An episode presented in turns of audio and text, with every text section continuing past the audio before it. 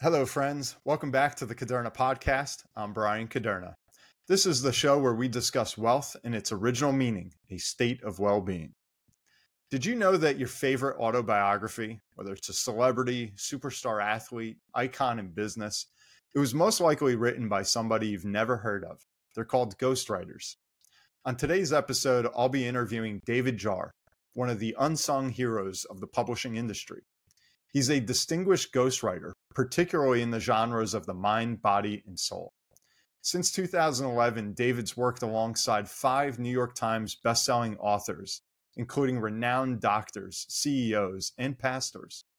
In 2003, he wrote a story that would earn an ESPY Award nomination for Most Inspirational Sports Story of the Year by ESPN.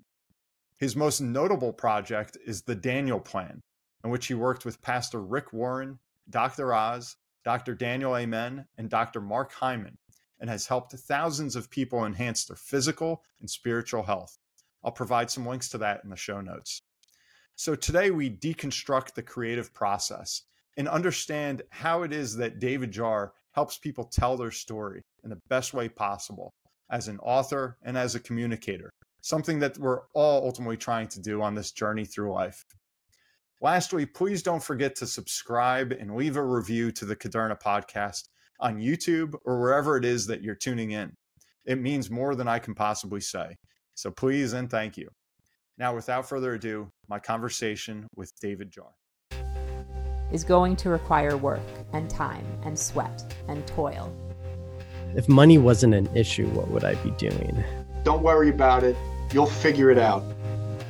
Change is the only constant the Kuderna Podcast. David, how's it going? Hey everyone, how's it going? Hey Bryan, I'm doing yeah, great. I'm excited to be on your show today and to help people understand this new world of publishing and and yep. uh, the opportunities within. So thanks. I know. I'm excited to have you here because it, it does seem like everything in the world is changing, you know, at breakneck speed. But um, going through the publishing process, I mean, I did it as a self published author. And then most recently with McGraw Hill, you know, pretty big publishing house. And so I've seen firsthand how quickly, like, it's crazy how it's changing. And there's just so many authors now with the ability just to kind of get your content out to the world. How has that affected you? I mean, you've been in it for a good while now. Yeah, first of all, maybe you should be uh, doing the. Maybe I should be interviewing you on how you did that. That's an incredible story. and by the way, I got your book. Oh, awesome! And I have to say cool. that you just have done an incredible job here. I'm really impressed with not only the hmm. writing but the um, the information you have here to help people um, with Thank understanding you. how do you answer this question what should i do with my money it's not a simple answer is it it's it's very personalized, and I've been impressed with what you've done here. And I haven't quite finished it, but I'm uh, um, eager to get. This is the one that's on my desk right now. I am reading this book. That's awesome. Of you and and your writing. So oh man, thank you. Congratulations on getting a publishing deal too. That's great.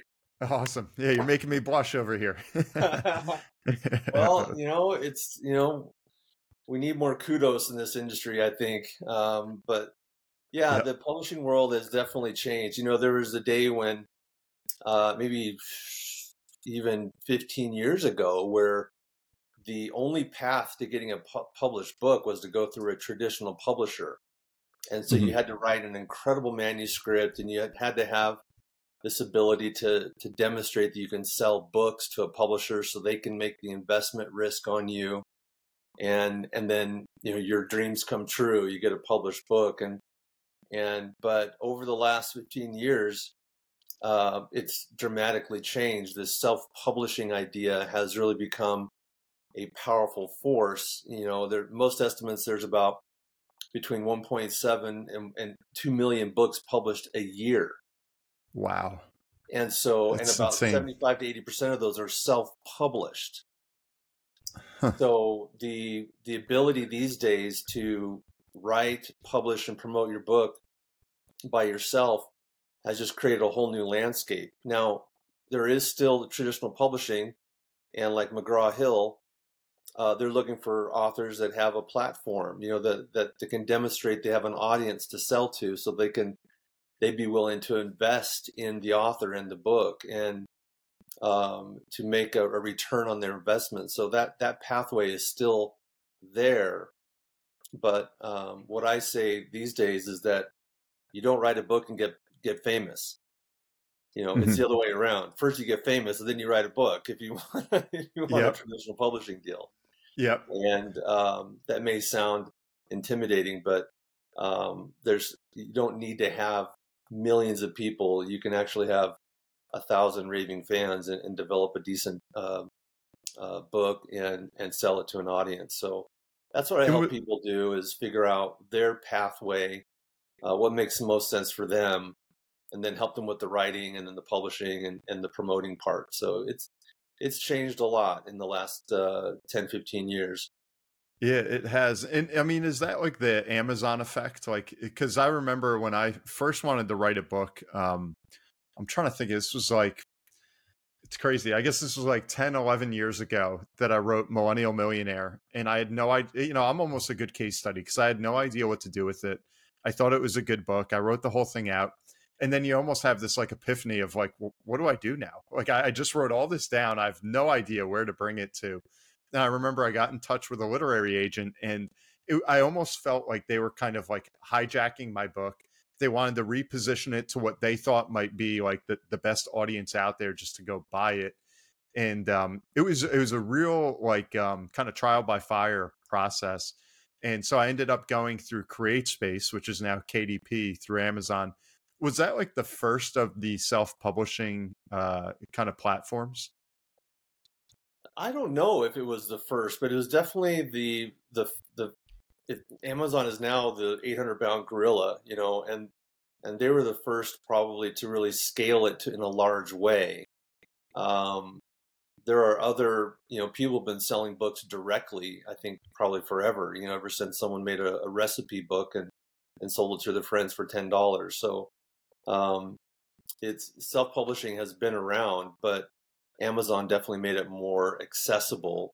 And with with Amazon's ability to capture um, buyers, you know, on for any almost anything and get it the next day, uh, yeah. books became a, a, big part of their business. But there's still other distribution channels. You know, there's um, Ingram Spark, for example, is a great distribution channel for book retailers and wholesalers because bo- bookstores typically buy their books through wholesalers that have vetted the book and they, they feel like there's an opportunity to sell books there. Um, mm-hmm. And then there's a uh, online book retailers out there. So there's a service called Draft to Digital that covers you know virtually all the online retailers.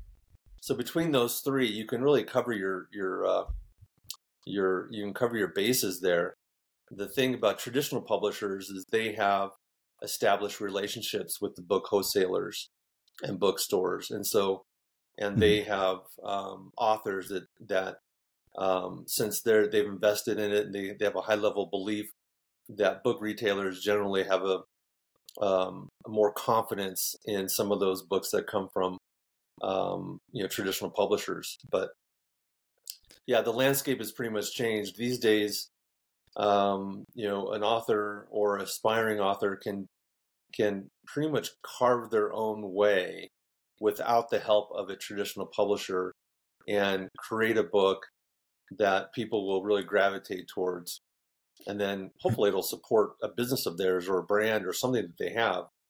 Sure. Um, because, you know, unfortunately, books are only sold for $15 these days. I don't know. How much did you price your book for? So, what should I do with my money is priced at $25, the 25. paperback. And I think yeah. it should be 125 you know, I really I do. love that.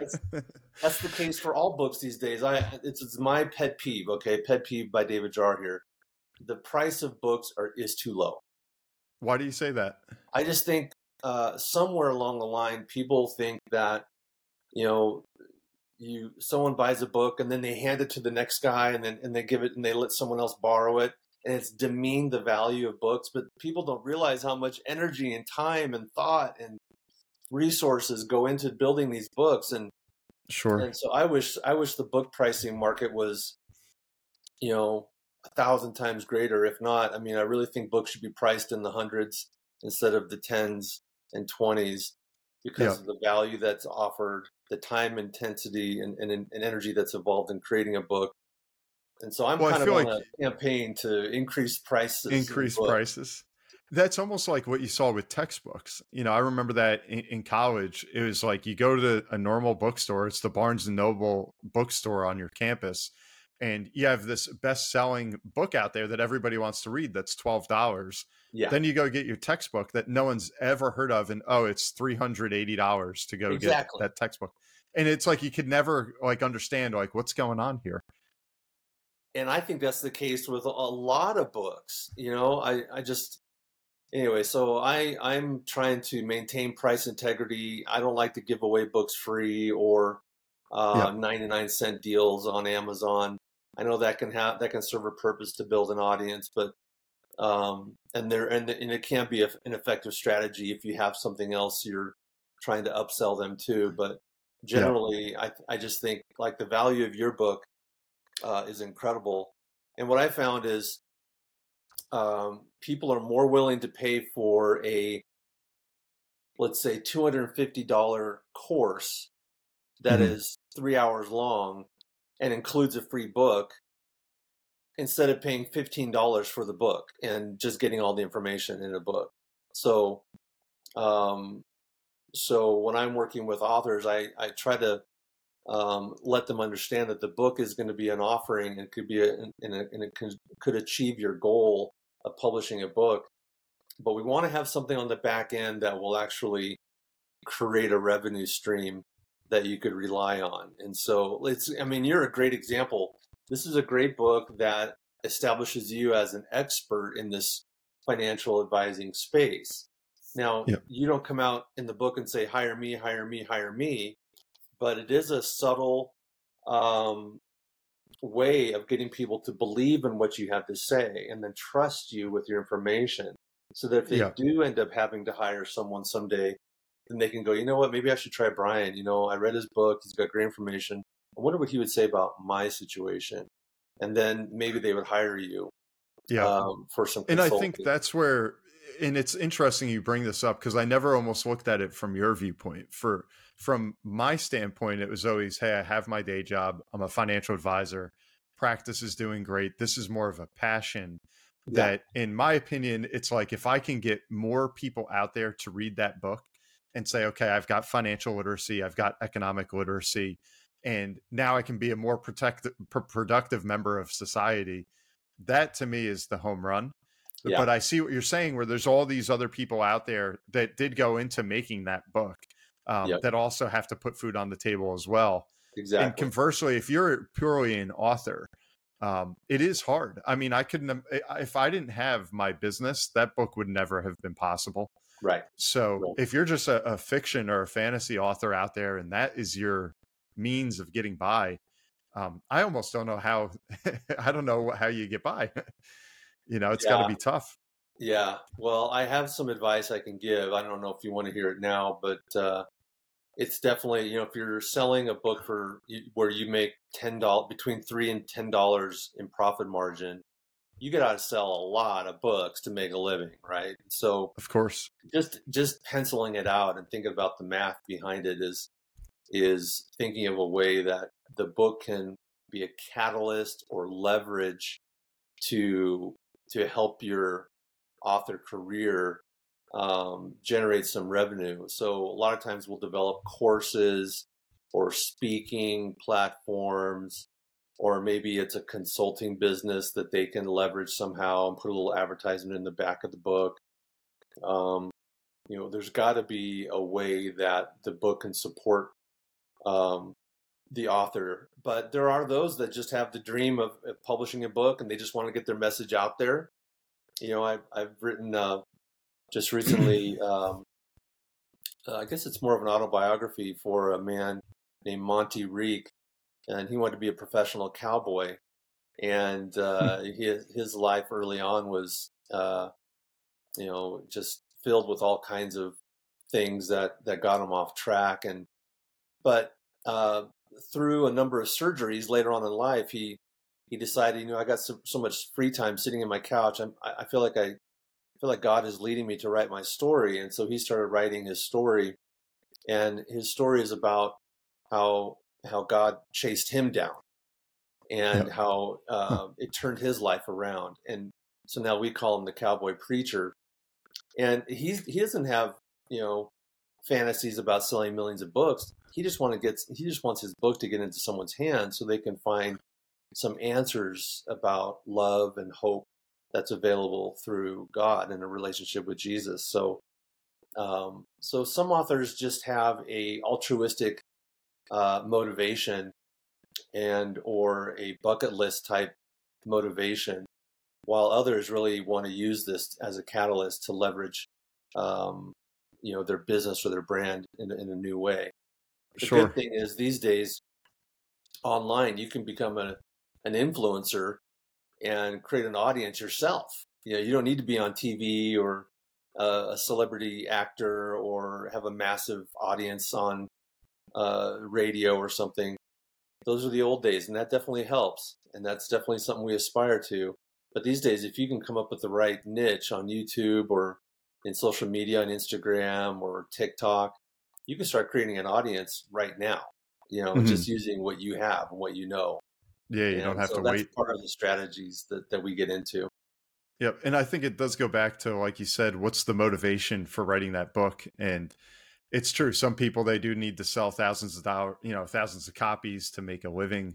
Where the other might say, if I can just get the right person to read this and hear my message, um, it reminds me, you know, of in high school. I remember I had a teacher uh, that was a very passionate teacher, and the, the class was going nuts and he was just kind of getting fed up and, and every day it was like he brought his best he was like the model teacher and he said you know if i can just reach one of you guys if i can get to one of you that understands right. what i'm trying to teach what i'm trying to coach you know in sports yeah. and then you take it and you go take that to the world then i've done my job and i think that's right. awesome because and i think as an author too if you just kind of see it that way too it takes a lot of that pressure off when you're looking at the sales numbers every month and seeing like, hey, how am I doing? You know, yeah, it's like it's it's not always the quantity. Sometimes it is the quality.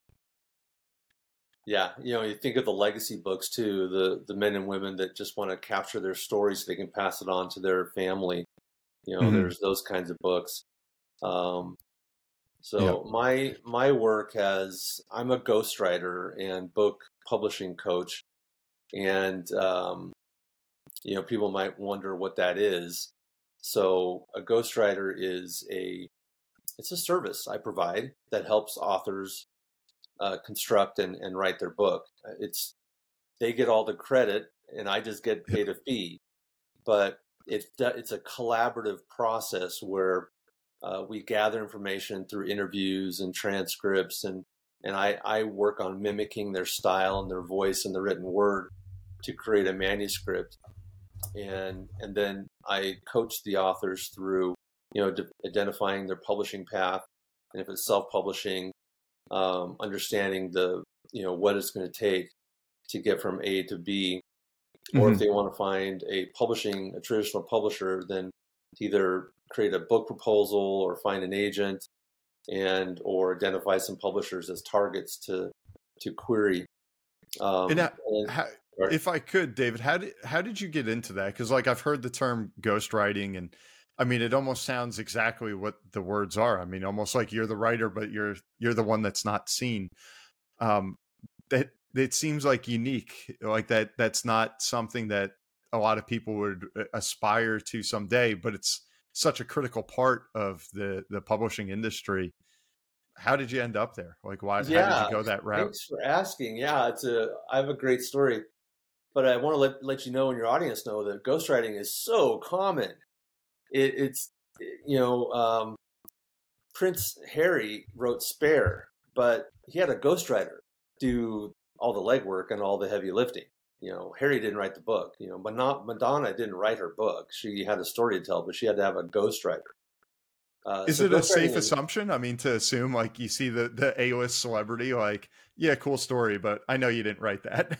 yeah, it, they've inspired yeah. it, they crafted it, but there's someone had to, you know, most people are not naturally gifted writers. That's just that's just it is. Some I have clients that that have I have one that's approaching me now that is blind in one eye and has a motor uh, problem with his hand, so he can't type very well.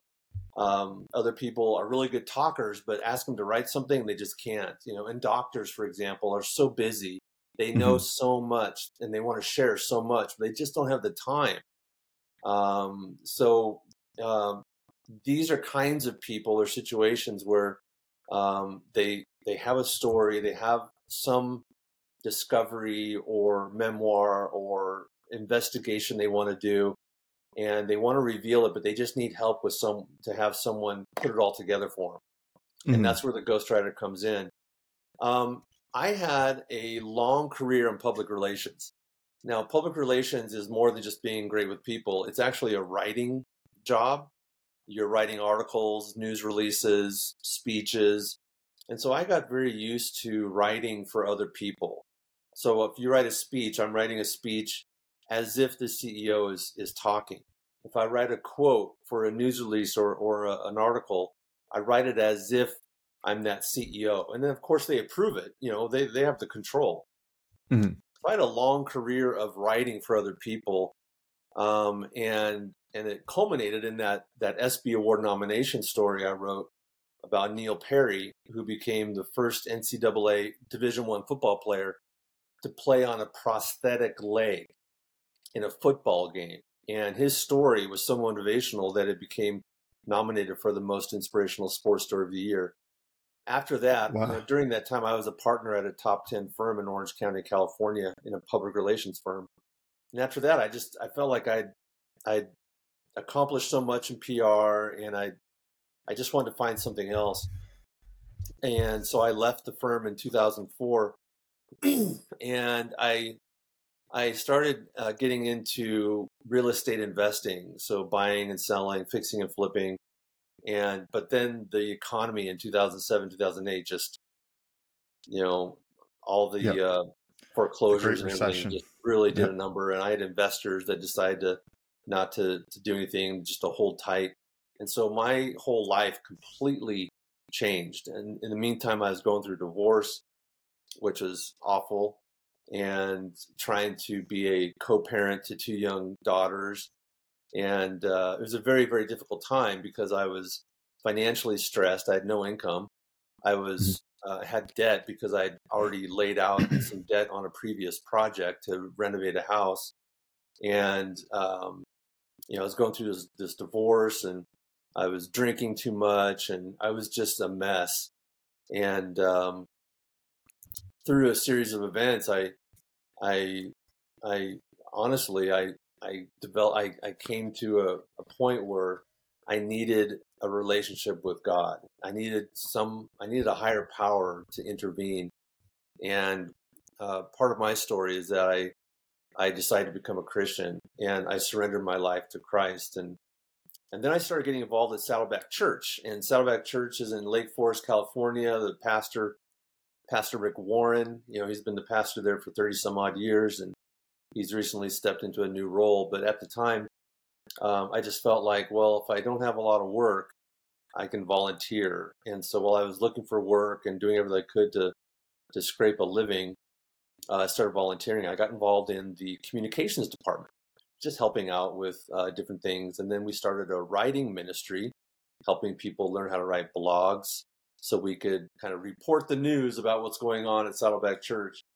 And so hmm. I was the editor of that uh, ministry. And around that time in 2010, Pastor Rick was gaining a lot of weight. And I don't know, Pastor Rick, by the way, he's the one who wrote The Purpose Driven Life. The Purpose yeah, I know the name. Yep. Wow. Yeah, and that's huh. the, when did he write that book in American history besides the Bible? You can believe Jeez. that. Yeah. So anyway, very uh, influential man and uh, author. Excuse me. But um, he started gaining weight in 2010, and then he he told a story that he was at a baptism, and at Saddleback, it's a huge church. When they have a baptism, you know they have hundreds of people stand in line, and and he said that he tells a story that he was in the in the baptismal the the pool of water, and he was recognizing that, that his back was starting to hurt because he was bending over helping all these overweight people get baptized. He says, Everyone's fat and I'm fat. I got to do something about it. so, so he took inspiration from a book in the Bible called the Book of Daniel. And uh, the, the story in Daniel is that uh, Daniel and his three amigos were being um, primed to serve the new king uh, who had just taken over this uh, Israel nation, and uh, they wanted some of the best and brightest kids. And so they wanted to feed him at, from the king's table. And they said, no, no, no, no. I tell you what, let's do a deal. The first weight loss challenge in, in history. They said, you know, just give us vegetables for 15 days and let's see how it goes after that. And so Pastor Rick called that the first weight loss challenge in history. But anyway, so taking that inspiration, he created a a, a desire to help uh, other faith-based organizations and individuals not only get spiritually fit but physically fit. And okay. so, while I was volunteering at the church, at the end of, uh, of December 2010, I get a call from Pastor Rick's office and asked me, "Hey, have you heard about this thing I've been talking about called the Daniel Challenge?" And I said, "Yeah, I, of course, you know." And and uh, so they called me in and uh, we put together a contract for the next year to write the content for what became known as the Daniel Plan. And Pastor Rick recruited three influential, famous doctors to collaborate on developing this this protocol, if you will. And so he re, he uh, he recruited Dr. Mehmet Oz from the Dr. Oz Show, which is just huge. Yeah. And you know, second pop most popular TV show, you know, at the time. And then uh, Dr. Daniel Amen, the famous brain doctor, psychiatrist out of Newport Beach, and um, and then Dr. Mark Hyman, the functional medicine pioneer, who's you know got his own um, level of fame and influence with his books and so they asked yep. me to work with those three doctors and Pastor Rick to create a plan, the Daniel plan, that would help his church and other churches get spiritually and physically fit. Isn't that crazy? Wow, that's amazing. And just to, to lay some of the context here, David. So, Pastor Rick Warren, I think so many people listening right now will know that name as soon as they hear it. If we rewind to when you were collaborating with him, you started going to his church, you know, 2008, 9, 10 Correct. Who was he at that time? Was he did he have a, a huge following or is he the name that people recognize so easily today? Yeah, at that time he was his fame, so to speak, was was cresting. He did the invocation for the presidential uh, uh, what do they call it? Uh, when the new president gets uh, officially announced for Obama, he was the one who okay. did the invocation. He was he was called the most influential man of the year by Time Magazine. and He he was on the cover of Time Magazine at the time. Okay, so um, it wasn't like him reaching out to Doctor Oz was like, "Hey, who are you?" Like, why? It, like he was kind of on par with these other big, kind of yeah. iconic people. Yeah, in fact, there was kind of a mutual, "Hey, um, you can leverage my audience if you, if we can leverage your audience," kind of a thing. Got it. Um, and were um you like, were you, um, how did you meet Pastor Rick first? Like, was that something where you became close or did he hear about your skills as a writer and then eventually you kind of bubbled up through the church? Yeah. Like, kind of how did that relationship evolve? Well, it started with volunteering at the church and, and going through the trainings and stuff. Um, and then getting into the communications department. Keep in mind, Saddleback is a is one of the largest churches in the world, and so it's a big organization. And um, um, I actually didn't spend a lot of time with Rick except through some group or team meetings. And okay. he is a phenomenal leader. I would call him a visionary. So we would go into a meeting and he would he would cast a vision. You know, this is what we're doing. This is where we're going you know, we're going to create a plan that helps faith-based organizations get spiritually and physically fit. At the time, we called it God's prescription for health. And and I want you guys to figure out how to do that. You know, and I'll I'll help uh, with the Bible study part, but I need you guys to figure out all everything else. And so hmm. I was the one put in the middle of this scenario to try to create the the content for within this context, this vision that would pull from these three different doctors who had their own ambitions and their own agendas and their own ways of getting healthy, and try to uh, create a uh, a way that uh, would satisfy everyone's opinions. And um, so, working with Rick, with Rick was a little bit at a hand's distance or arm's length distance.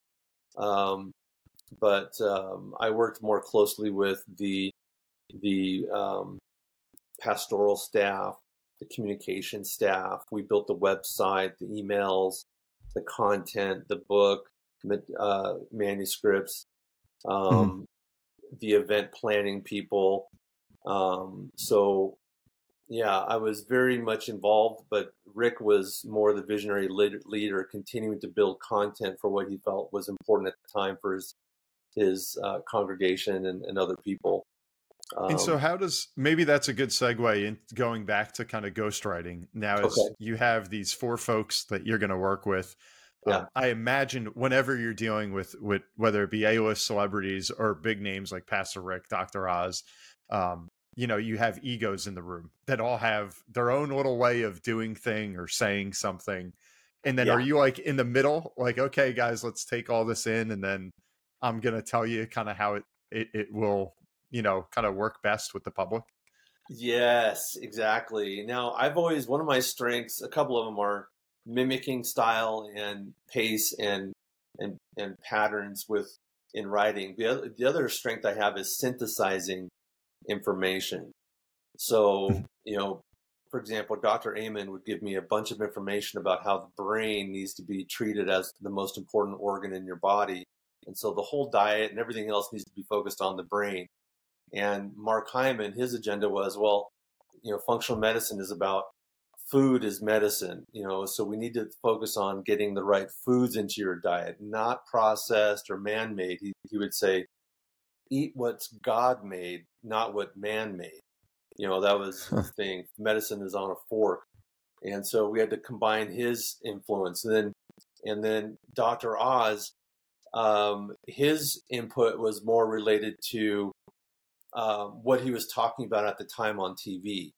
So if he had a particular um, set of information that he thought was important that he was going to be on the show, he would send that over to us, and we try to incorporate that. So there was a definitely a, a, a, a dynamic there that was very difficult. So I had to look outside of those three inputs and even the Bible study from Rick and the pastoral staff to think about what's the framework. And and I guess this is part of the advice that I would give any author is uh, or aspiring author is first mm-hmm. decide. Decide that you're going to do this. Don't think about it. Believe you can do it. Hope one day you want to do it or have a dream to do it. Those are all great, but at some point you have to decide, like you did, Bryan. At some point you have to mm-hmm. decide I'm going to do this. And that's what Pastor Rick did. He said, I'm going to do this. I'm going to create a plan that helps people. And then the second piece is to create a framework. And it's like a framework on a house or or just the building blocks that you can kind of uh, start building material around. Um, and a lot of times we call this an outline. And so you go back to your English high school class where you learn how to write a, an outline. And that's kind of what we do is what's the vision, you know, the, the initial plan or the context, and then what's the content or the framework that we're going to put this in. And for the Daniel plan, we used uh, faith, food, fitness, friends, and focus. Okay. And so each of those words had a different set of dynamics, not dynamics, content that we would build this plan around. So the Daniel plan is is is about a faith journey. It's about changing your food. It's increasing your fitness. It's doing it uh, in a way that would enhance your focus or your brain, and then it's also benefits if you do it with other friends or in, in a group context. And so we started developing the material around those that framework. And that's just what I would tell an author is think of where you're going, what you want to write about. Like and, I'd like to write a story about my, my recovery journey, for example. That's the context. The gotcha. framework is going to be possibly what was it look like in the past? What it look like going through treatment? And where am I at now? So before, during, and after. Simple framework. Um, but then I have the a work. question for you, Dave. Like, Yeah. as that just kind of came to mind. So, as you're building out this framework, and if we use the Daniel plan as a case study here, Okay. do you feel that when you add another element, because I these are things even I thought about as an author. It's like as you add another element, you open up another window of opportunity, but you also open up another kind of um, domain that people might be turned off by. And the reason I, I ask is like you have those five F's there, it sounds like. Yeah. Do you feel like you could have a potential reader that would say, okay, I really want to learn about fitness. I know I need to start thinking about the food that I'm eating. Yeah. Um, but I, I'm not, I could care less about the faith thing. Like, let's leave that out. Or Yeah. vice versa. Someone that, you know, do you feel that like you can, there's a magic number there of like, we're adding too much or we're taking away too much where we're either alienating people or we're not attracting enough people like did you have Mhm. any Wow. or- or, like almost kind of like thought of like they've got to be able to check each of these boxes or maybe just one you know to be a Hmm. reader Um, well, gosh, a couple different things come to mind. Uh, first of all, I encourage authors to to to include everything they've got. You know, to write it out. There's no word limit that or page limit that you have to worry about until you get to the point of asking yourself what's really going to sell or be attractive. Uh, so if you, I had a guy who, who gave me a million words, a million words. It's like 19 notebooks of, of material. I'm like, this is not going to sell. You know, we have to break this down. Um, so first, I would say is flesh out all your ideas. Um, the, the the next, you know, um, there we always have material that has a risk of alienating someone. On the Mhm. flip side, um, there is going to be an audience that gravitates towards everything. So rather than worrying about those that are going to alienate and, and not like a certain part of your plan, think about where you want to go with your story and focus on the audience that you want to reach and try to serve them the best you can. So with the. Daniel plan, um, we decided that you know these are the components that make the Daniel plan, and you may not be totally interested in the spiritual part. The it was a six week little Bible study about how important it is to treat your body as a temple of God and and to take it seriously as a living sacrifice. It says in Romans.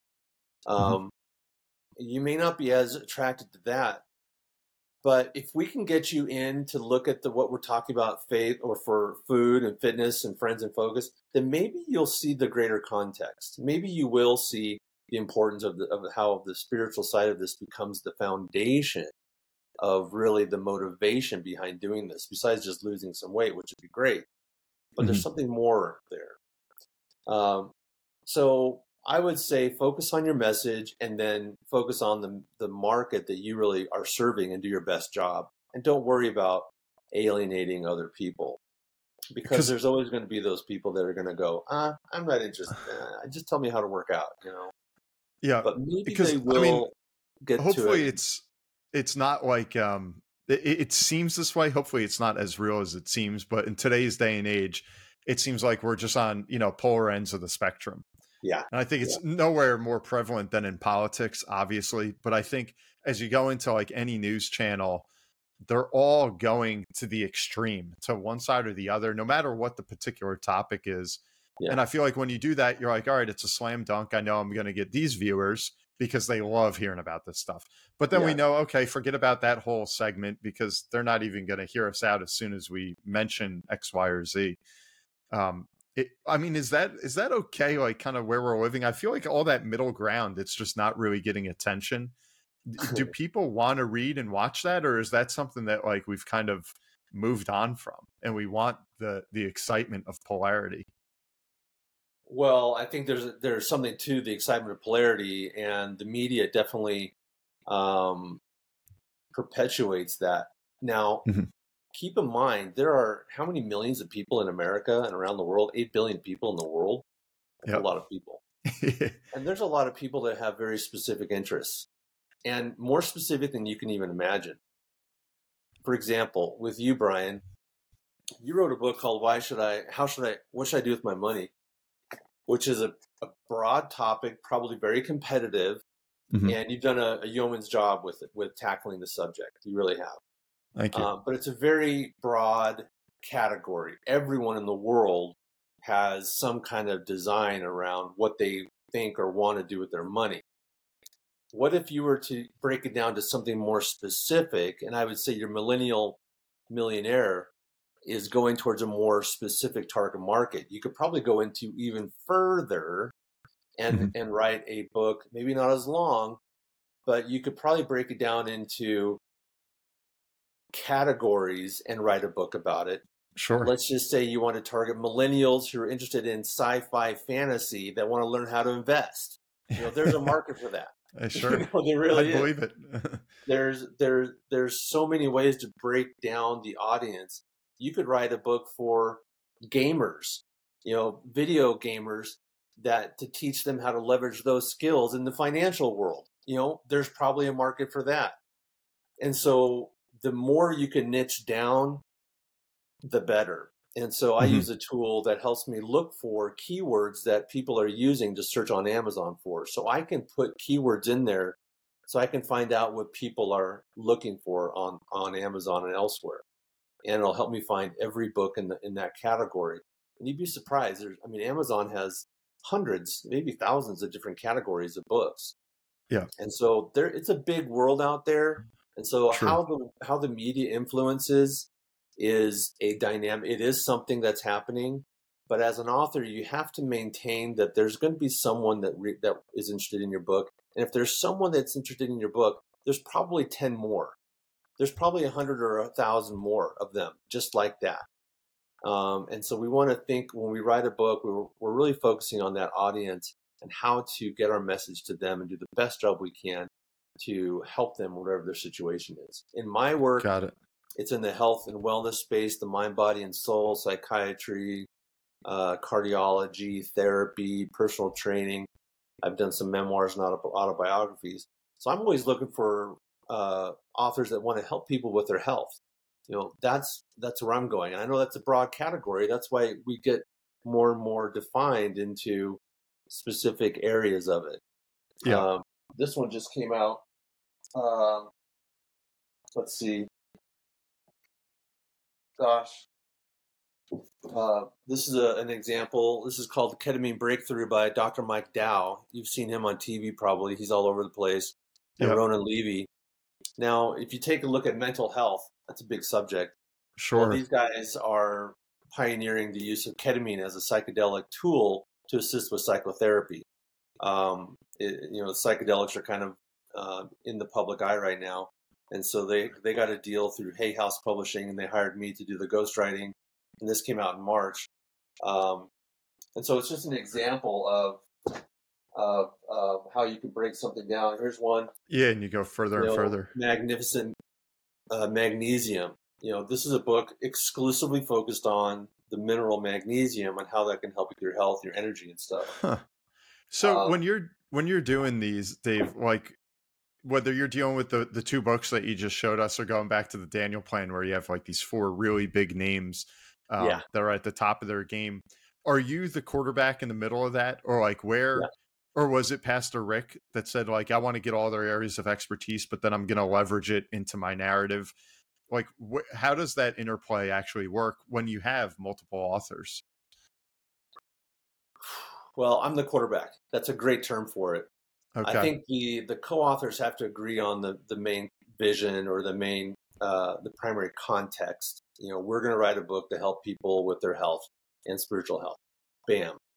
Yep. Now, how do we do that? And so each week I would get on a phone call with, uh, we'd have conference calls with each of the doctors to discuss the topic. And so we started talking about food and fitness, and then Dr. Amen wanted to talk about the brain, and and uh, they each had their their information. And so I started gathering the information and then synthesizing it, and I started seeing a, a, a you know patterns and i was like hey this is related to food this is related to fitness this is related to focus, and this piece is related to friends. You know, doing this with others has a a, a, um, a benefit, an accountability benefit, if nothing else. But it's also fun, and and it's hard to do it alone.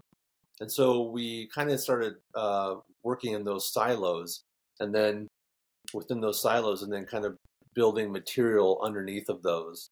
So then my interviews each week had specific questions. Okay, we're going to talk about food this week.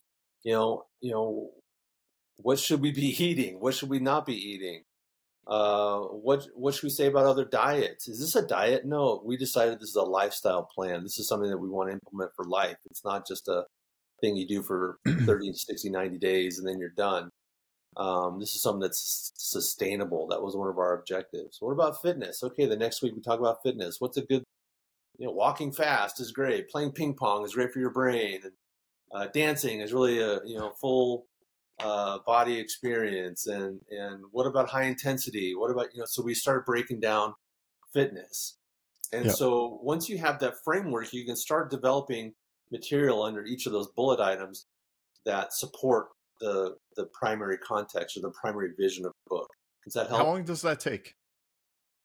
Um, every author is different. You know, it's how long does it take? It depends on how much time you have to um, to devote to it. Now, I'll tell you, for me and my clientele, we usually plan for a four month writing process a one month, followed by a one month period of editing, running through editors, and then a, another month of revisions. So within six months, we can have a manuscript that's edited, written and edited.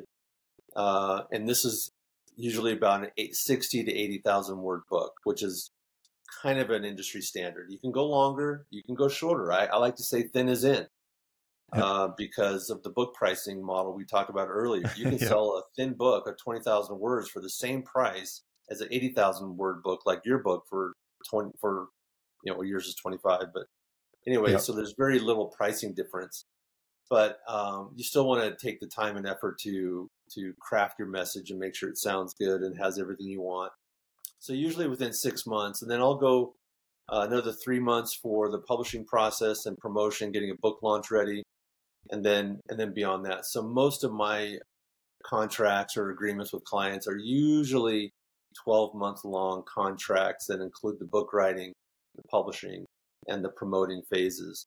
And then they extend after that usually. Got so it, it kind of depends. But I mean, you can have a book written in, in 30 days if you have the time. Yeah. Um, and, and the money. Like you, you have the time to pay and the money to pay me to do it in 30 days, then then I could do that. But I'd have to clear my schedule, so the price goes up. sure. You know, so there are variables in there. But yeah. that's that's a typical timeline for me. Now, in the public traditional publishing world, you're looking at a two year time frame. I was gonna say, I'm like, wow, I'm I'm way off. yeah, in the traditional I was world, at least a lot of delays. Two and a half on. years, I'd say.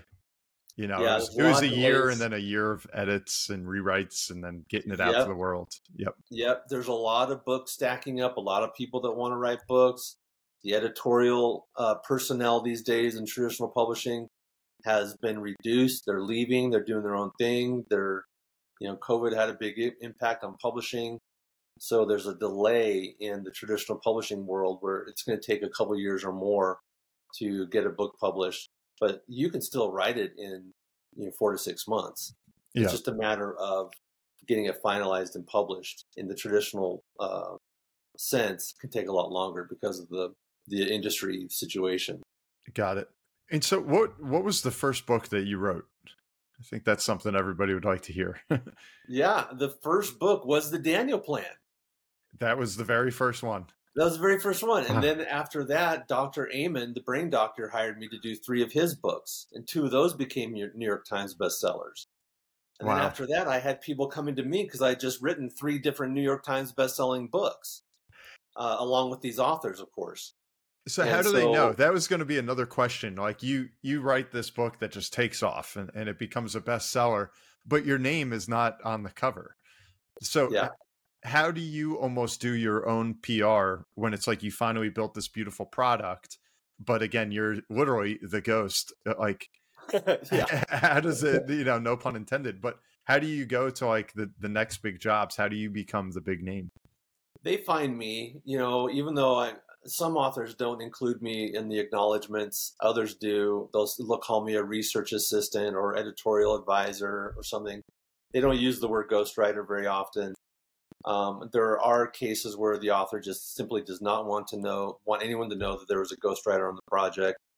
Um, but those cases are actually few and far between for me. Um, hmm. so what happens is uh, people ask, well, who who wrote the Daniel Plan? And, and if you're inside the Saddleback community or one of the doctors, then you go, well, I know the guy who did it, you know.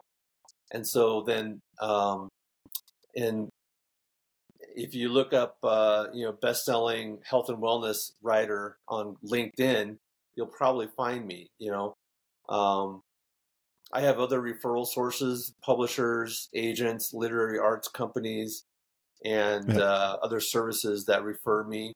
So there are other referral sources out there. Um, I want to do personally. I want to do more of targeting people that I want to write for. Uh, okay. Until now, I've just been, you know, whenever someone refers me a project, we try to sort of decide if it's a good working relationship or not. Um, but I'd like to be able to go after like I wish I was uh, the guy who wrote with Tim Tebow. You know, I wish I would have gone yeah. there, you know, ten years ago and said, "Tim, let's do a book together." I would that would have been great.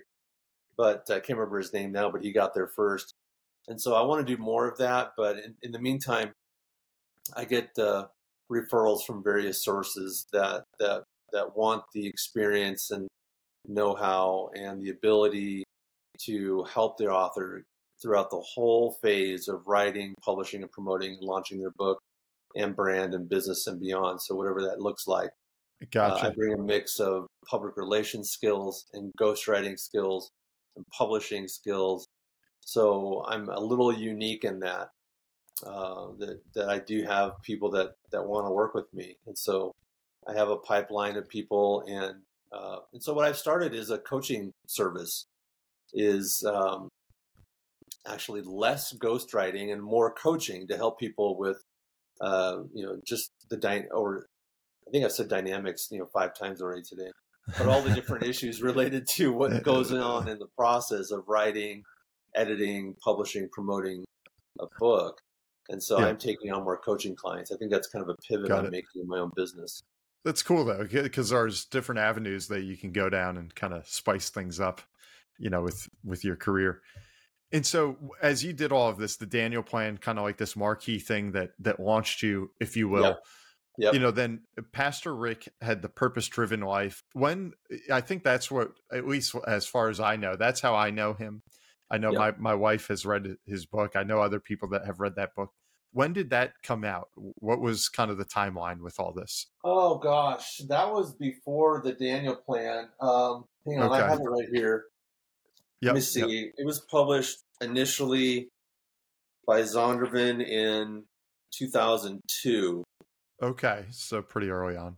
Yeah, and so yep. then I came along in 2010, um, and got the opportunity to, to, serve as the writer for the Daniel Plan. And since then, I think I've done, I don't even know, I've lost count, but 30, 35 books in wow. the last 12 years. Wow. Um, and I have a constant flow of people. Um, I'm working on three or four different books right now and coaching two or three others. Um, so yeah, it's a great time. I'm writing for a, a, a, brain surgeon right now about a new paradigm in medicine. I'm writing with a, a real estate mogul, billionaire guy who who wants to mentor young millennials on some of the lessons he's learned in life and very cool project. His favorite character is Batman. I see you're a superhero fan, so I yeah, I got some back that. here. Yeah. Um, I've got another book pub- getting published uh, this month called Shift Calling for a, a spiritual guide. Uh, she's a supermodel that went hmm. from supermodel to, to modern mystic. So you may not know her, but you may have seen her.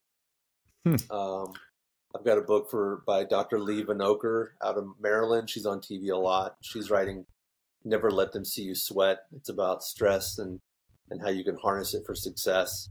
Um, I'm writing the third book for Monty Reek, the cowboy I mentioned earlier. His third book in the series, the Cowboy Preacher series. That's going to be um, coming out next in the in the winter sometime. So yeah, it's an exciting time. It's a lot of fun what I do. You know, it, huh. there's there's a lot of difficulty. It's hard to. Uh, there are moments where it's really hard um, to juggle this many projects. Um, and to work with different personalities. But each author is so interesting and so much fun to work with, and yeah. um, so it's very much an adventure. And, and that's what I was going to say. It seems like you're working with so many different types of people, and there's all different you know opportunities you could pursue. So uh, one of my questions I was going to ask is kind of the future. I know you're living in a bit of it now, kind of doing the coaching in addition to the ghostwriting. Um, but do you see like more of using the book as the stepping stone to have some sort of program like the Daniel plan, or the book becomes an entree into maybe doing a movie or a mini series, or are those some of the things that you're looking for, or do you pursue, or excuse me, prefer to stay a little bit more in the realm of just writing? Well, uh, for my clients, we are we are actually looking right now. One of the books we're looking at trying to put together a, a television deal or a movie series or a you know a Netflix series, if you will. Um, so those projects are out there, um, and I do develop courses and help uh, clients with their brands to help them develop that revenue stream. For myself personally, um, I'm looking at pivoting a little bit, doing more coaching throughout the writing and publishing promoting process. Mm-hmm. Uh, but I'm really the reason why I'm doing that is my ulterior plan is to start writing myself. You know, to come up with my own voice. Uh, I actually haven't written my own book yet, except for a small little um, book on publishing I did. I don't know five six years ago. But I'd like to possibly write about my recovery journey. Um, okay. I'm a three years clean and sober right now, so I'm thinking about writing my recovery journey and creating a. I have a course out there called the Road to Recovery that uh, is on a website called PatientWorld.net, and it's a uh, just a simple course. But I thought, you know, I should probably start writing my own stuff. I have a lot of ideas, yeah. nonfiction, fiction. I want to, you know, do some stuff under my own name. So I think that's what's coming in the next five to 10 years. I'd really like to be able to do that. Cool. But I'd have to pivot my business, do less ghostwriting, more coaching. So it frees up more time to start writing my own stuff. So I think that's kind of where I'm heading. And maybe Got I'll get a publishing deal like you and, and get famous. That's awesome. I'm sure you could pull it off. And so, if we could, uh, one of the things my my listeners love hearing is this lightning round that we wrap up each conversation with, where we get to know a little bit more about you personally. Um, so, are you okay with that? If we dive right in and fire fire some questions, you tell me the first thing that comes to mind. Okay, go for it. All right. So, the first one should be good for you. What's your favorite book? The Bible. Great. And favorite movie? Sound of Music. Uh, Sound the music. okay. And um, hero, either past or present, could have been a hero you grew up aspiring to, or maybe a current one that you wrote a book for. I used to love Dr. J, Julius Erving basketball. I played basketball. I'm a big basketball guy, so and so he would probably be one of my heroes. But I also love the the my hero in the Bible is King David, an incredible story, an incredible leader of the Israel nation. Um, so those would be my two heroes. Awesome. That's great. And uh, do you have a quote to live by? Uh, love your neighbor as yourself. Great. Yeah. And so I assume you've you've gotten to do some traveling or get exposed to other parts of the world dealing yeah. with so many people like this. Do you have a favorite destination or vacation? Norway. Norway. Okay. Yeah, I'm Norwegian, Never and been. I spent some time in Norway in an earlier life, uh, and I just love Norway. It is beautiful. The people are so friendly and lovely, and it's I love the mountains and, and the fjords, and and it's just a idyllic space. I, I love Norway so much, hmm. uh, but right now. I just love where I live, Castle Rock, Colorado. It's a beautiful place. It, it, it reminds me of Norway in a sense. You got mountains and hiking everywhere. The people are friendly, and it's a It's a small town vibe, and eh, it's just it's just lovely here. But uh, That's awesome. Norway is one of my favorite destinations. Actually, I'll my add favorite. I will add that to the list. And so this show began as a finance show, so I'd be remiss if I didn't ask you, what's the best investment you ever made, financial or otherwise? Well, it would be in myself. You know, I think we are our best asset. And so the more that we can invest in ourselves through training or therapy or taking care of our health, then that gives us the opportunity to do what we want in life. Um, the financially, you know, I'm not a financial whiz. That's why I'm trying to read your book. You know, I need to figure out what I'm going to do with my money. Uh, we recently bought a bought a house and and so we're doing pretty good. Um, but I think that uh, you know, I, I I I guess I would have to say though the single best investment I ever made was making a decision to make Jesus, God, my Lord and Savior. That changed everything in my life. So that would probably top everything. Awesome. Good for you. And on the flip side, any worst investment that comes to mind? Oh boy. I leased a Land Rover Discovery. I think that was the worst thing I ever did. Uh, it was back in I don't know 2000s or so, and I was doing public relations for Land Rover at the time, and so I just fell in love with the brand and the car, and I I got a brand new 2000 Land Rover Discovery, and I think the lease payment was seven hundred dollars a month or something. Oh, it was terrible. five year lease. Don't ever do a five year lease on a car. It's the worst thing you can do. I'm sure you know that. What a waste of time and money. And then I had to give the car right back. Yep.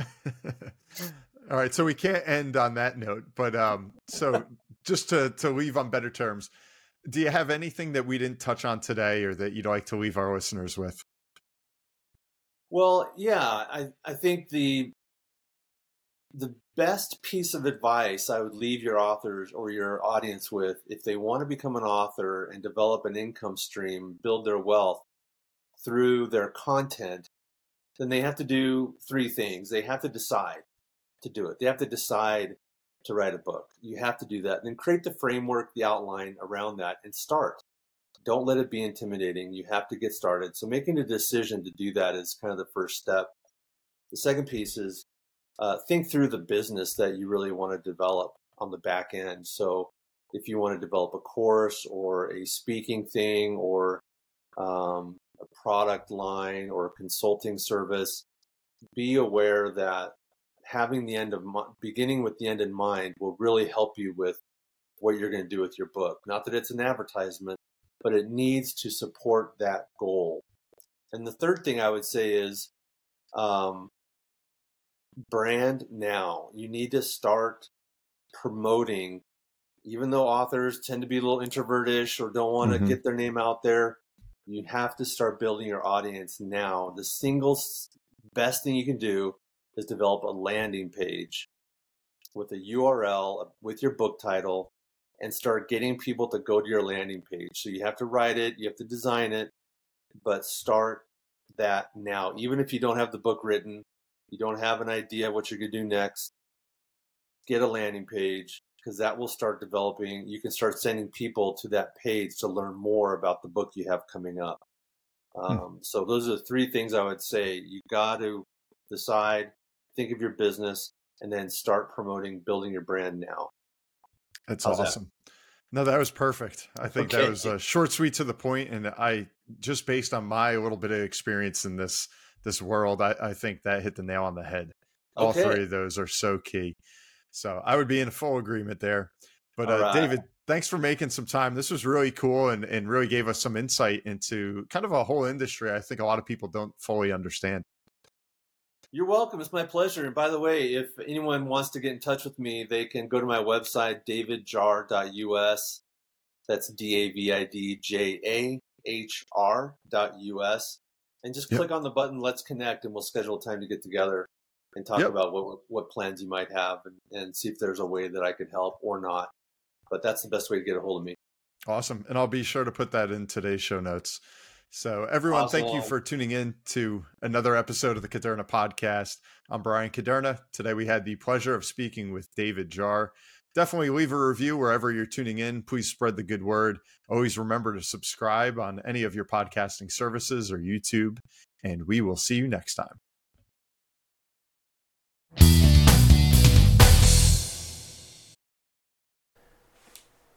This podcast is intended for the general public and for informational purposes only. The show does not provide any recommendations or investment advice regarding any specific account type, service, strategy, or product, or to otherwise act in any fiduciary or other capacity. Please contact a financial professional for guidance and information that is specific to your situation. Bryan Kuderna does not provide tax or legal advice. Please contact your accountant or legal advisor to discuss your situation. Guest speakers and their firms are not affiliated with or endorsed by Park Avenue Securities, Guardian, or Kuderna Financial Team, and opinions stated are their own. All investments contain risk and may lose value. Past performance is not a guarantee of future results. References to specific securities, asset classes, and financial markets are for illustrative purposes only and do not constitute a solicitation, offer, or recommendation to purchase or sell a security. Bryan Kuderna is a registered representative and financial advisor of Park Avenue Securities, LLC, PAS. OSJ 300 Broadacres Drive, Suite 175, Bloomfield, New Jersey 07003. Phone number 973 244 4420.